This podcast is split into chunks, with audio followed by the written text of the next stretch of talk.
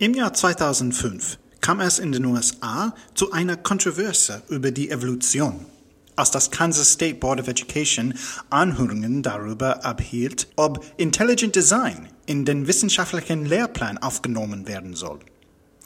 Sollte die Maßnahme angenommen werden, müssten die Lehrer in Kansas neben der Evolution auch Intelligent Design unterrichten. Obwohl Kansas sehr umstritten ist, war es nicht das erste Land, das die Evolution gegen den Kreationismus im Klassenzimmer ausspielte.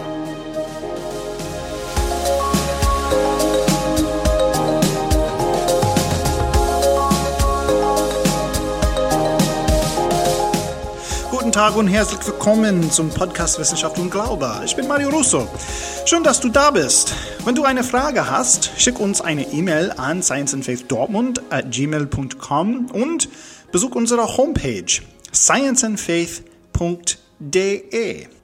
John Scopes war im Jahr 1925 Lehrer für Naturwissenschaft an der Rea County High School in Dayton, Tennessee.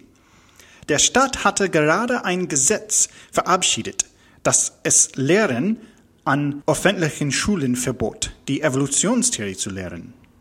Die American Civil Liberties Union forderte das Gesetz in Tennessee als Teil einer größeren Kampagne heraus, um die Anti-Evolutionsbemühungen von fundamentalistischen Christen niederzuschlagen.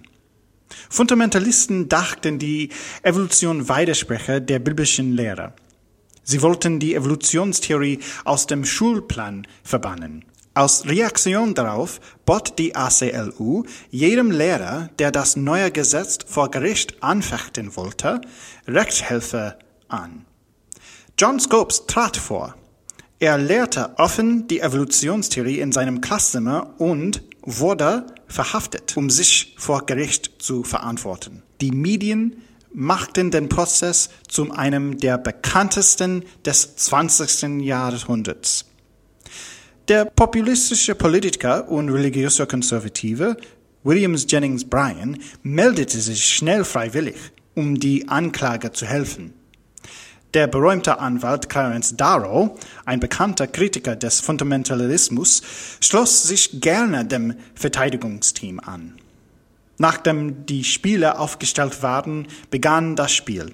Und die Medien fraßen jede Minute davon auf. Tage vergingen in der Debatte über die wissenschaftliche Gültigkeit der Evolution ohne die Jury präsent. Die Staatsanwaltschaft fahndet ein, dass John Scopes vor Gerichte stehe, nicht die Evolutionstheorie.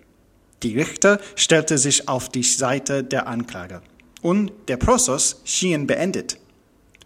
Unfähig, das Gesetz von Tennessee oder die Bibel öffentlich in Frage zu stellen, lud Darrow Bryan in die, Zeugen, in die Zeugenstand ein. Darrow griff Bryans Überzeugungen über die Bibel an. Die Staatsanwalt versuchte, das Verhör zu beenden, indem er wiederholt auf Irrelevanz plädierte. Aber Brian bestand darauf, es fortzusetzen. Er wollte die Bibel offen und leidenschaftlich gegen Darrow verteidigen. Das Verhör endete schließlich damit, dass beide Männer aufstanden, sich gegenseitig anschrien und mit den Fäusten schlugen. Der Richter hatte genug und vertätigte sich für den Tag. Scopes wurde wegen Verstoßens gegen das Gesetz zu einer Geldstrafe verurteilt, obwohl seine Verurteilung später wegen eines Vormurfälles aufgehoben wurde. Beiden Seiten beanspruchten den Sieg für sich. Am Ende wurden Scoops zu einer mystischen Figur in der amerikanischen Popkultur.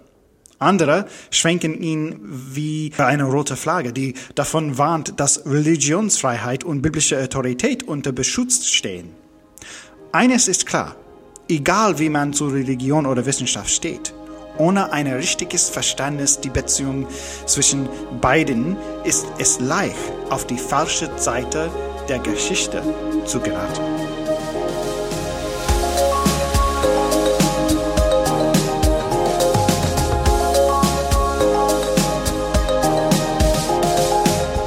Vielen Dank, dass du die heutige Episode angehört hast. Wenn du eine Frage hast, schick uns eine E-Mail an scienceandfaithdortmund at gmail.com. Das ist scienceandfaithdortmund at gmail.com und besuch unsere Homepage scienceandfaith.de. Das ist scienceandfaith.de.